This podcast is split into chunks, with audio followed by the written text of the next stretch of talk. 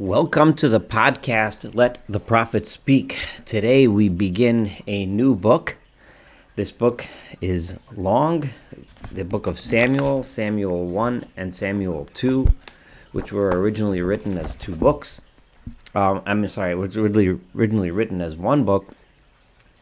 Together, they were divided in, um, in the early days at the time of the writing the Septuagint uh, and just simply in order to make room for the book was too large to fit in one scroll, so they divided it into two. So it's really one book of Samuel. Now the um,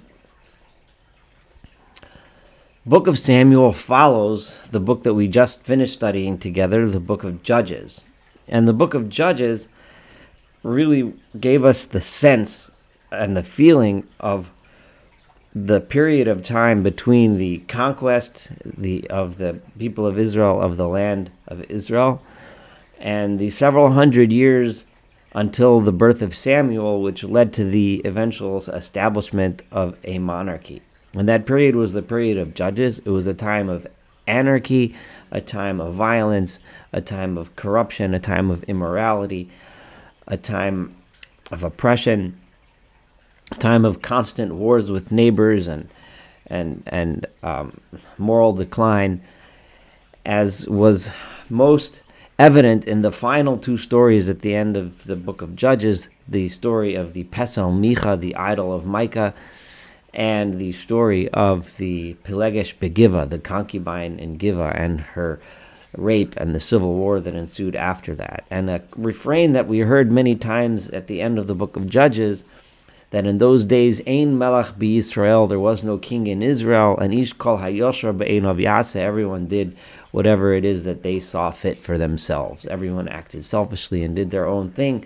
There was no central authority to bring the people together and hopefully unite them in a proper for the proper purpose. This next book, therefore, begins on the heels of that very, very sad and difficult end and show and, and begins the story of how the Israelite monarchy became a monarchy, how the people became united, uh, eventually built a temple, a central temple, a central place of worship, a central focus. Um, and these were the um, the next, uh, and that's what the book of Samuel is all about, and that's what we'll be studying. How Samuel eventually led to the kingdom of King Saul, the first king, and then King David, and it ends um, at the end of the reign of King David. The book of Samuel has many familiar stories in it. It's uh, we're as we read through the stories. Um, Samuel, in, in some sense, is one of the easiest books to read in the sense that it's narrative, it's stories, especially stories that we're all familiar with. But in the way of this that I've been uh, approaching this entire podcast, the idea is going to be to look back at the words, read the the language carefully, and read what the prophet is saying carefully, and understand to the best of our ability to let the prophet speak for themselves, so that we can come up with new insights, new ideas that might help us understand the meaning and the lessons of this wonderful text. Um, so just remember, we start off at the lowest ebb of Jewish history that was uh, uh, embodied by what had happened with the Pilegesh Begiva, the gang rape, her murder, or, or, the gruesome the message that was sent to the people of Israel, the fact that the tribes uh, and, and get, got into civil war. The tribe of Benjamin actually stood up for the perpetrators. Um, the civil war ended with death of thousands and thousands of people at a time when the Pesel Micah, Micah, Micha, the idol of Micah, was still a focus of worship for other tribes. So it was it was bad. It was really bad. Now, one interesting thing about those two bad stories, the idol of Micah and the concubine of Giva, the Pesel Micha and the Pilegesh Begiva, is both of those stories started out with a Levite, an itinerant Levite, who was who wandered from their original place uh, where they lived in the tribe of Judah. Remember, the Levites didn't have their own territory, so they would have to live, and they didn't have their own property, so they would have to live at the behest of the members of the other tribes. They would wander to the other tribes, and and um, that was what led to the idol of Micah when one Levite set himself up, making himself a living as a as a uh, as a priest to the, that idol, and it would led the the um, the Levite who was uh, traveling with his concubine to that awful story. The uh, it's interesting that the book of Samuel also begins with such a story. Another Levite who who um, set up shop and lived in another place, although this one has a much better ending. So this kind of ties to the um, uh, to the um, ending of the previous book in that other way. So it's another Levite that had left their family. So let's had left their original place and set up shop among another uh, one of the tribes. So vayehi ish echad min haramosayim. This is verse one. There was a man who was from Ramatayim, Tzofim uh, Mehar Ephraim. What does this mean, Ramatayim Tzofim? It's, it's a name place that we're not familiar with. Rama, Rama means a high place. Ramatayim means the two high places, Tzofim that that look out, that are like have a vista. So it sounds like the the, the this uh, uh, uh according to tradi- the rabbinic tradition is these these were two towns each on hilltops that looked at were able to see each other from the hilltop so some hilltop and we know the hill country in Mehar Ephraim often refers to the hill country of the tribe of Ephraim within which this man lived. Ushmo, and the name of this man was Elkanah ben Yerocham ben Elihu ben Tohu ben Tzuf Ephrati. It gives his lineage five generations. His father was Yerocham, whose father Elihu, whose father Tohu, whose father was Tzuf, and they were, and he Elkanah presumably was an Ephrati, or it might mean that his great great great grandfather was an Ephrati. I'll explain in a minute what Ephrati meant, but this lineage is meant to make it clear to us uh, that the, he usually when it lays out a lineage like this, it's it's a sign of, of respect. It's a sign of a distinguished lineage. Um, Ephrati on its surface seems to mean they were Ephraimites, but we know from their uh, from Chronicles where it lays out their actual lineage, the family lineage, that he was a Levite, like I mentioned in the intro. Uh, so, what does it mean that they were Ephrati, that he was from Ephraim? So, the commentaries all have various explanations. Uh, maybe it means because he lived in Ephraim, which is what the Radak says, um, and others say that maybe there was um, some uh, Ephrati doesn't actually mean from Ephraim. Maybe they were. Um, uh, uh, it, it, Rashi suggests that it might mean a, a special person, an Adam Chashuv, like apirion from a different word, from a different root. Um, but it seems to mean that they're Ephraimites. And I think, uh, kind of like the Radak, but I just want to uh, expound on that a little more. As we know, if after living in this, among the Ephraimites for generations, he would have been culturally an Ephraimite. Uh, we had seen in the book of Judges that the tribes, over hundreds of years and generations, had developed distinct cultures, distinct accents. We remember the, way they pronounced their words, distinct patterns of speech, distinct cultures, distinct uh, uh, you know patterns of life, and so on.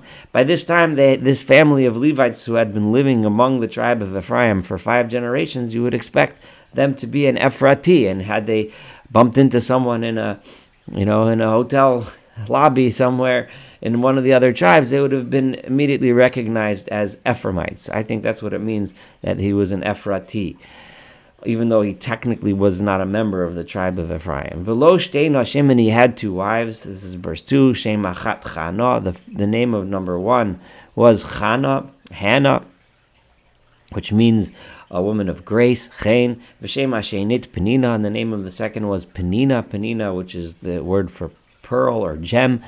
Vayilif Nina Yiladim, and Penina had children, Ulechana Ein Yiladim, and Chana, Hannah, did not have children. Um, I know the story is probably very familiar to most uh, people that have had any education in um, in uh, in the Bible. Uh, but I want you to try to look at this now with fresh eyes. So we have here two women, both uh, ha- have distinctly uh, beautiful names, Chana and Penina. Penina being the one, Achas, the first Chana, it's, it's, it's laying her out as the primary one, and the second was Penina, but Penina, the second one, was one who had children. Um, immediately, this might remind us of the stories of Rachel and Leah. Um, the parallels between this story and other stories um, obviously abound, and uh, it's interesting to think about the con- contrast and the similarities between this and other stories uh, from other parts of the Torah. This is verse 3. And this man, Elkanah, who we just named, he would leave from his town on a yearly basis. He would go to Hishtachavot to bow Vilizboach and to sacrifice Ladonai Tzavaos B'Shilo to the Lord God in Shiloh. Shiloh is where the place of the tabernacle was. So this Levite immediately is being uh, portrayed as being faithful to the religion of God, as opposed to being like the Levite uh, who set up the idol of Micah. Visham Shnei B'nei Eli, and over there, the the um in the at the temple at the time, and this is really g- telling us to give us a nice sense for what time period in history this story took place.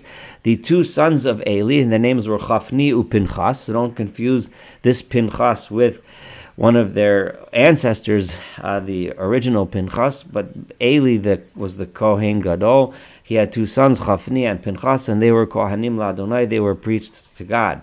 So this man would go, and, and, and the commentaries point out, Lihishtachavot, to bow vilis boach, and to bring sacrifices.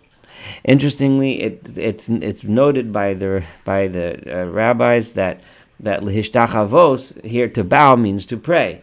And the way it is laid out is to emphasize that the important part of the journey was the prayer, was the worship at the at the at the Mishkan Shiloh, Lizboach, the sacrifice, was this second part. And this is an important point that the rabbis observed here because the theme of this of this chapter here is prayer. And we're going to see that in a moment as meaningful prayer from the heart that is the meaning that is the major lesson of this chapter. So the going to shiloh and the sacrifice is going to be shown to be a secondary part.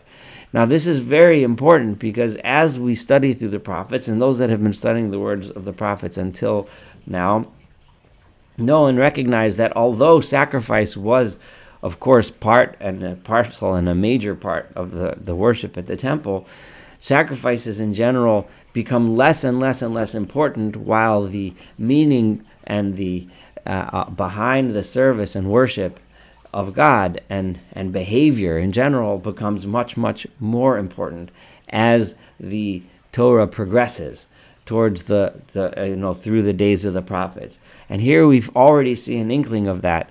The the number one we see that Elkanah is following the rules by bringing his sacrifices to Shiloh, to the tabernacle, and not building himself an altar in his home like the idol of Micah people did back in the book of Judges and which is good because God limited the sacrificial uh, worship of God by saying that when there is a tabernacle, then the only place to bring sacrifices is there and nowhere else. And his primary purpose in going was lihishtachavos, was to pray, not so much to to bring sacrifices.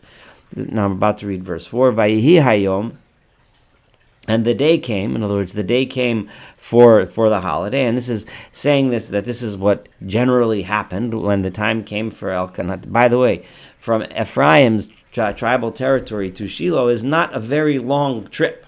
So uh, it, uh, you know we know by, from modern distances it's something that could have been could have been traveled on foot and, and maybe uh, maybe even a day or two. Not not a very long trip at all. With animals, probably in less than a day. And uh, Vayizbach Elkanah, and Elkanah would bring his sacrifice.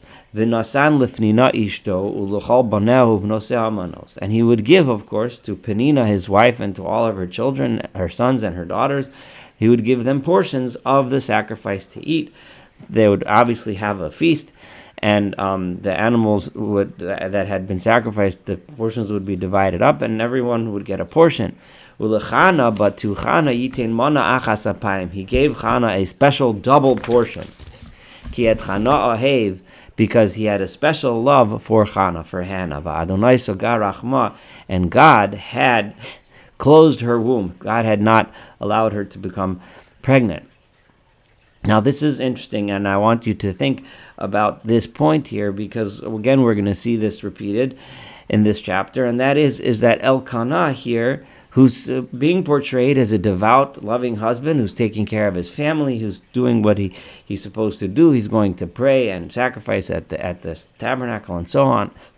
And he gives Hannah a double portion to try to appease her and compensate her. But what Elkanah does not seem to get is is that as much as he does for his wife, and and he does, and these things are commendable, but he does not do enough because there are things that no human being can provide someone else. There are things that one can only get through his or her relationship to God. And that is something that an, a painful lesson that Elkanah is going to have to learn. So he thinks he's doing everything he can. He loves her, he cares for her, he gives her extra meat. Um, he does his his his, his sacrificial uh, duties and so on.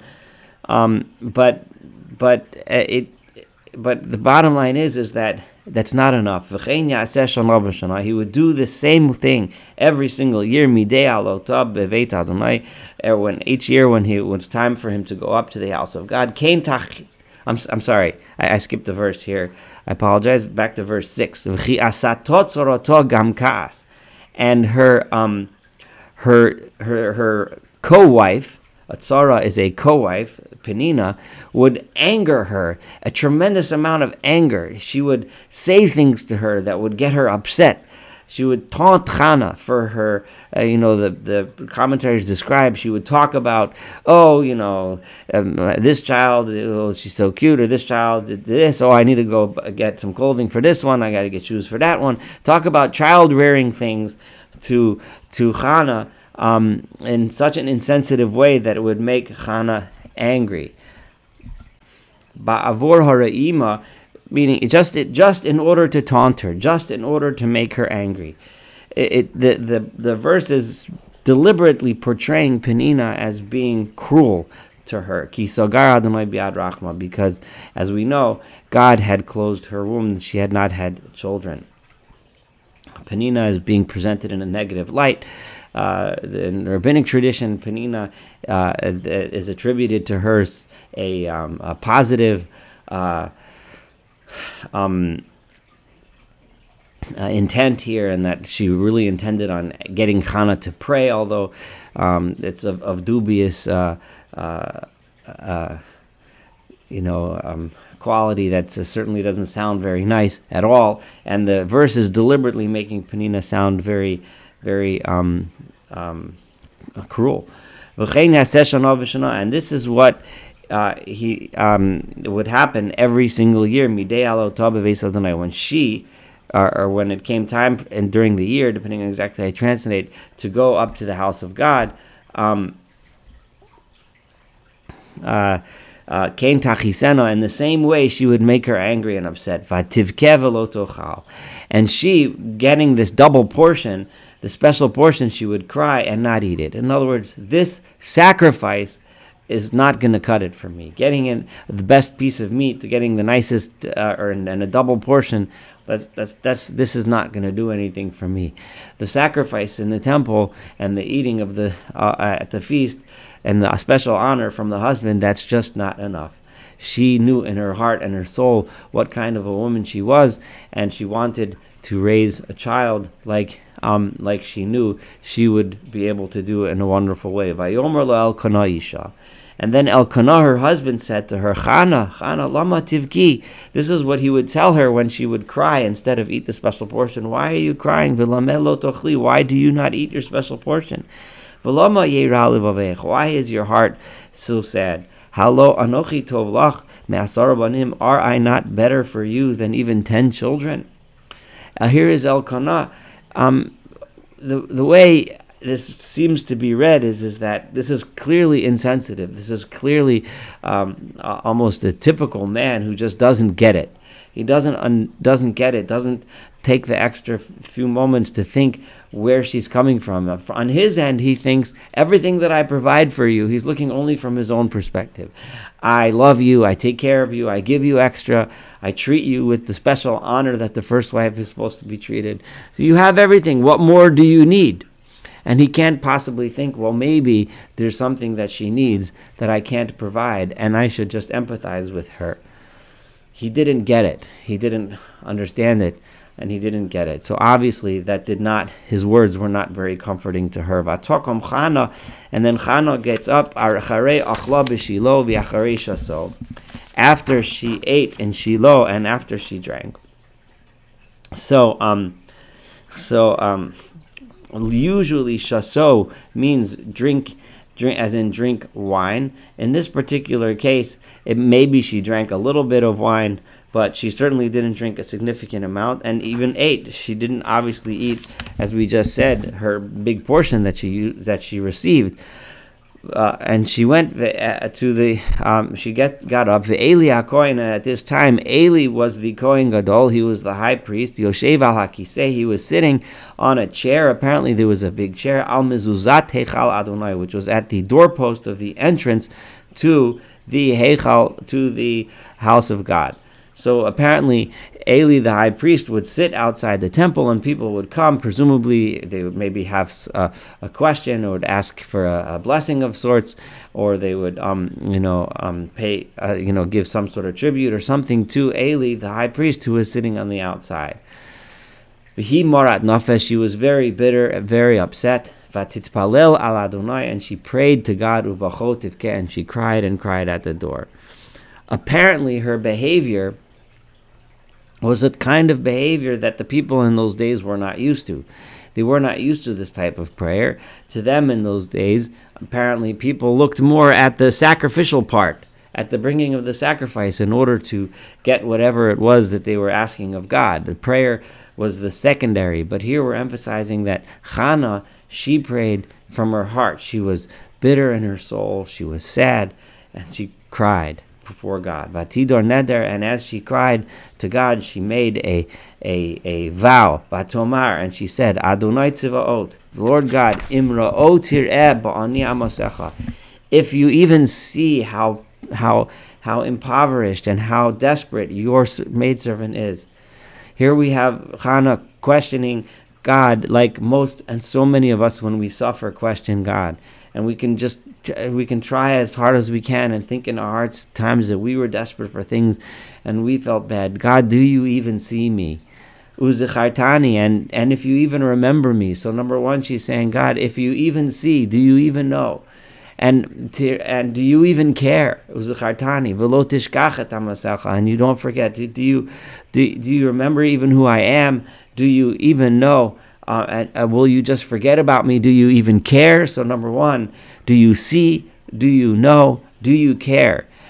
It's, it's clear that these ideas demonstrate the idea that what we now know to be some of the basic foundations of a monotheistic religion were part of the very early Israelite religion. Many secular scholars like to say that the early Israelite religion was the same as all the pagan religions around them. The pagan religions had their god, whether it was the Baal or Dagon or Asherah or the Egyptian gods or the Babylonian gods, etc., etc. The Jews had their god, whose name was spelled Yud K Vav K, um, um, and, and we read as God, and and um, and they had their god, who was their god, and they would worship him in this this tabernacle and eventually the temple.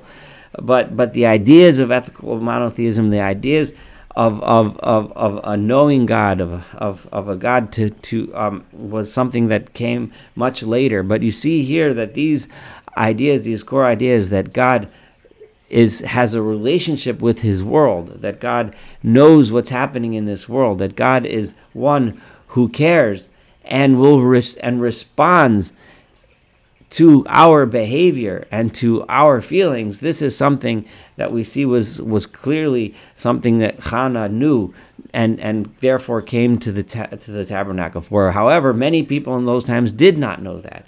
But what did Hannah say? She understood that when she comes to God, you can't just pray, you can't just cry. You have to be able to say, God wants your behavior. He wants to see how you act.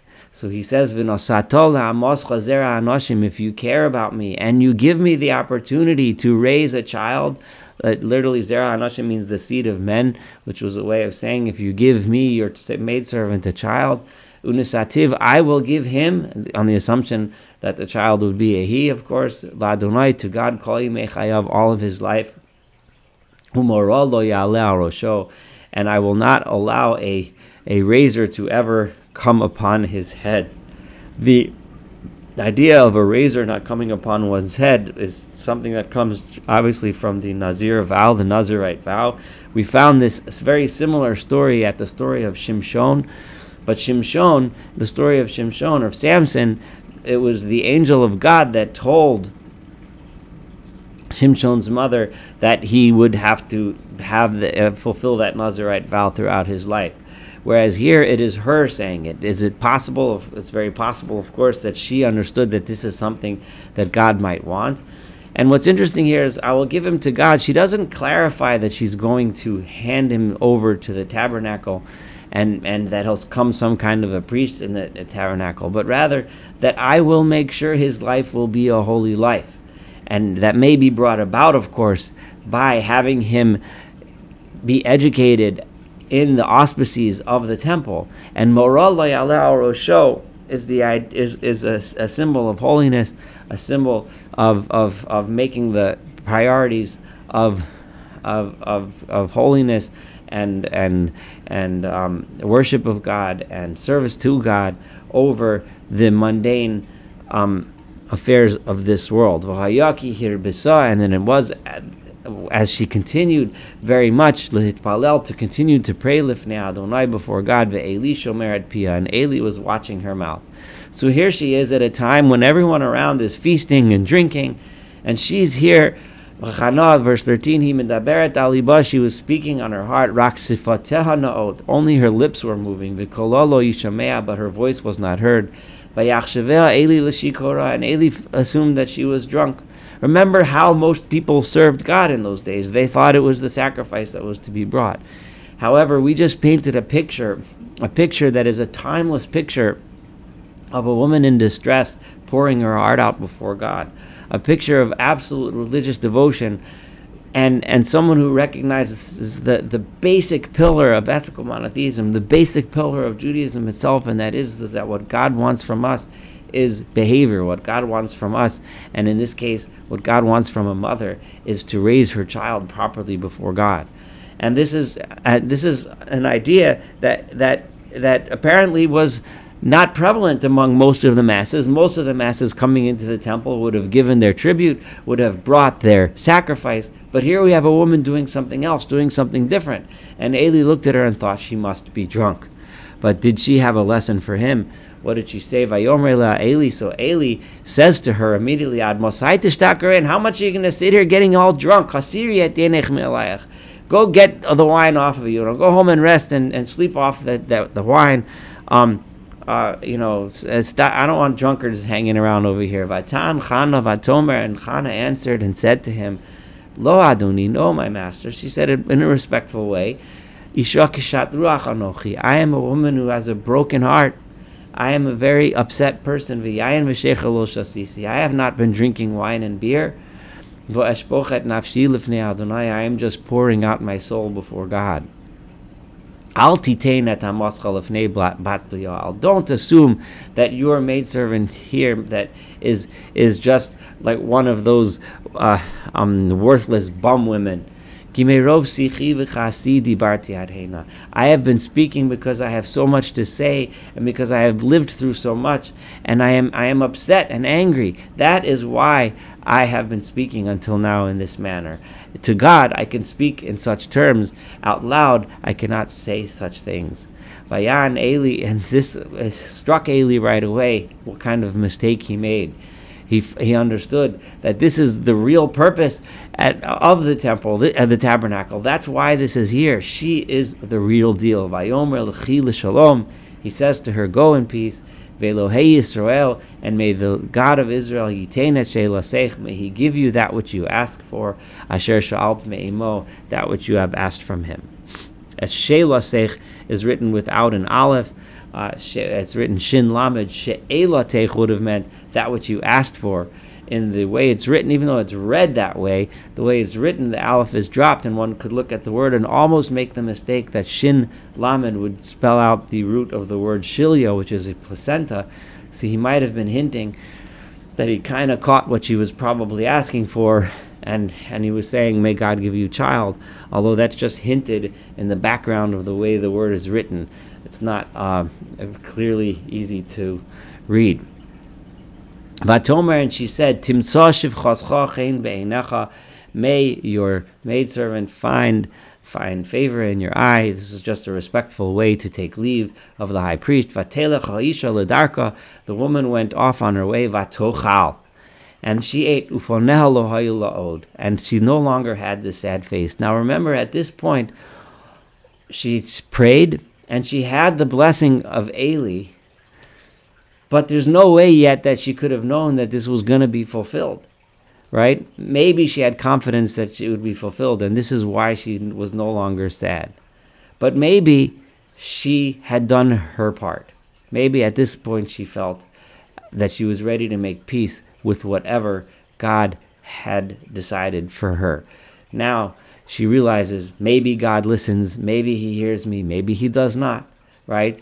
I have from from from my own from within my own abilities, from what I have around me, my husband and you know my belongings, my life, everything that's around me. I have done everything I can do. At this point, I can go back. I can now eat and rely upon God. This image of Hannah praying and the image of the birth of Samuel coming from a broken-hearted woman this is really the first time in the Bible, in the Torah, that this type of prayer that is so important and such a basic part of the human religious experience is, is mentioned in the Torah. Of course, we have other prayers. Most of the time, they, they, they are involved in either also the bringing of sacrifices. The prayers are um, are we do find uh, bargaining type prayers where the person says like by, famously by jacob you know i'll come back i'll make this a house of god if you protect me on my way things like that. But this is the the most and clearest portrayal of a person coming before god with a broken heart and pouring their heart out and finding the kind of peace that comes from knowing that you poured your heart out before god.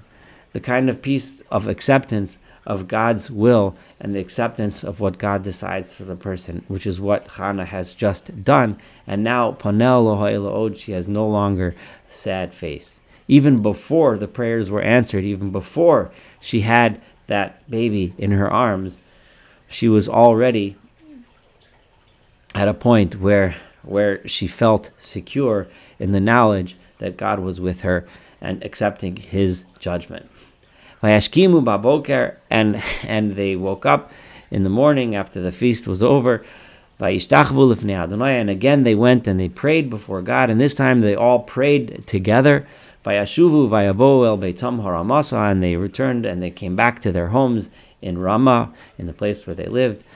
Vayeda Elkanah et Chana Ishto, and Elkanah knew his wife. This is the knew his wife always means a reference to uh, uh, sexual intercourse, um, and um, but the, the, the Torah refers to this as knowing his wife Vayizkareha Adonai, and then God remembered her. Now, there's a few things I want to point out in this verse here. They all went back and prayed together, and clearly Elkanah Elkanah saw in his wife something different. She ate. She's happy. Something changed. I I tend to think, and I know this. I'm going out on a limb here because typically vayeda always means sexual intercourse, and certainly here it means the same thing that Elkanah slept with his wife Hannah, and that she became pregnant. I totally understand that, but I think that it's also hinting at something different. Elkanah knew and understood his wife finally now. He finally saw that after she prayed, after she stood before God and poured her heart out, he finally realized and understood that there are things that he that he knew her. There are things that he cannot provide. There are things that are between her and God alone. That no matter what he does, he cannot provide them. He can provide her love, which he did, and in this case, that that part of that love was be- the normal kind of expression of love, physical love between a man and his wife. But he also knew her. He also understood her. And he also understood that an extra slice of meat, treating her well, giving her whatever honors and special treatment he gave her, that's not enough to solve the problems that she had. And it was the reason why I say that, by the way, is because um, is because the fact that he's it, it, we, we're going to find out reading this verse now that we're about to read that she gets pregnant. Obviously, she got pregnant because he slept with his wife. So the, the, the reason why the verse sticks that in there is to tell us that this Vayeda was more than just a, a, a, you know just sleeping with his wife. This Vayeda was an actual knowing. Vayeda kufose. This is verse twenty. It was after several days. Vatar Chana vateled bain. Chana became pregnant and she gave birth to a son. Vatikro et Shmuel, and um, uh, and she called his name Shimuel. Uh, Shimuel is a uh, contraction of of of Shaul min El. Shaul meaning asked. Shaul, we know later, is the name of King Saul, the one who, I asked of. In other words, that the a woman prayed for this son, and Shaul he was asked for min Ha'el, but asked for from God. So Shaul min El, uh, like contracted together, is Shimuel Kime Adonai Tiv, and she explains her choice of name because I asked for him from God. Vayal Ha'ish Elkanah beso, and the man Elkanah and all of his family went Lizboach LaAdonai at Zevach Hayamim. This is the next year. Um, he went again to go to bring his um, his annual offerings and to fulfill his his his neder, his, the things that he had that he had um, uh, pledged uh, to God. But the next year, Chana did not go. Ki amra isha. She told her husband. I, I need to stay home with the baby. I need to stay home with him, and then I'll bring him when he gets older, when he's old enough to be weaned. Then we can go and see the face of God. We can go to Shiloh v'yoshav shamad olam, and then he can live there and stay there because that's where he will get his proper education. Vayomer. And Elkanah, her husband, said to her, Asiyatov be'inayach, you do what you feel is proper, Shavi ad gamlecho. So you stay here until you are ready to wean him. Ach yokem Adonai es tivaro, and may God fulfill his word. Um, and so she stayed. She did not travel, and she stayed to nurse and raise her child so until she was old enough to be to be weaned. Um, the um, the uh, um, um, ima kasher gemalatu, and when he was old enough to then uh, to be weaned, she brought him, went uh, uh, with her at, on the you know the first occasion of of pilgrimage to to the tabernacle at Shiloh. She brought him with him. Uh, when he was old enough to be weaned, beforim shloshave fachas kemach v'nevel yain with offerings for the tabernacle, three cows, um, one measure of a flour for a flour offering b'nevel yain, and a container of wine. Vativieu beis Adonai Shiloh, and she brought him to the house of God at Shiloh v'hanaar noar, and the boy was still a young boy. Vayishchatu es hapor vayaviu es al Eli and they slaughtered the cow as, as a sacrifice, and then they brought the child to Eli the high priest. Vatomer, and she says to Eli, Bi Adoni, please my master. Chai nafshecha Adoni, may you, your, my master, may your life, may you live long. Ani ha'isha, I am that woman, who is standing right over here with you, litpalel Adonai, praying to God. Apparently, she understood that this she was someone who he would remember, someone who had taught him a lesson that he would remember. Hanar palalti. What I was praying for was this young boy that you see. God has given me that which I have asked for. In other words, you told me God should give me she'elasech. Here is she'elasi. Here he is. Asher sha'alti me'emol, the one who I have asked God for him. And this is a play on words here. The word she'ela means to ask, and in a different context, it's it also means to to to lend or to borrow, depending on how it's conjugated. So over here it's saying, I asked for God she'ela, right? And I am hishiltiu, I am being show, mash'il, I am lending him to God. Kol hayamim asher haya. All of the days that he, this young boy, will be in this world, hu sha'ol Adonai, he is lent. I am lending my son to God by ishtachavu sham Adonai, and they bowed there before God. This ends. This we now have met the prophet Samuel as a young boy, as his mother brings him for to to stay at the temple un, under the tutelage of the of the high priest Eli. This thank you so much for um, reading uh, and for studying uh, this chapter together. Looking forward to studying the entire book of Samuel together, um, and have a wonderful day.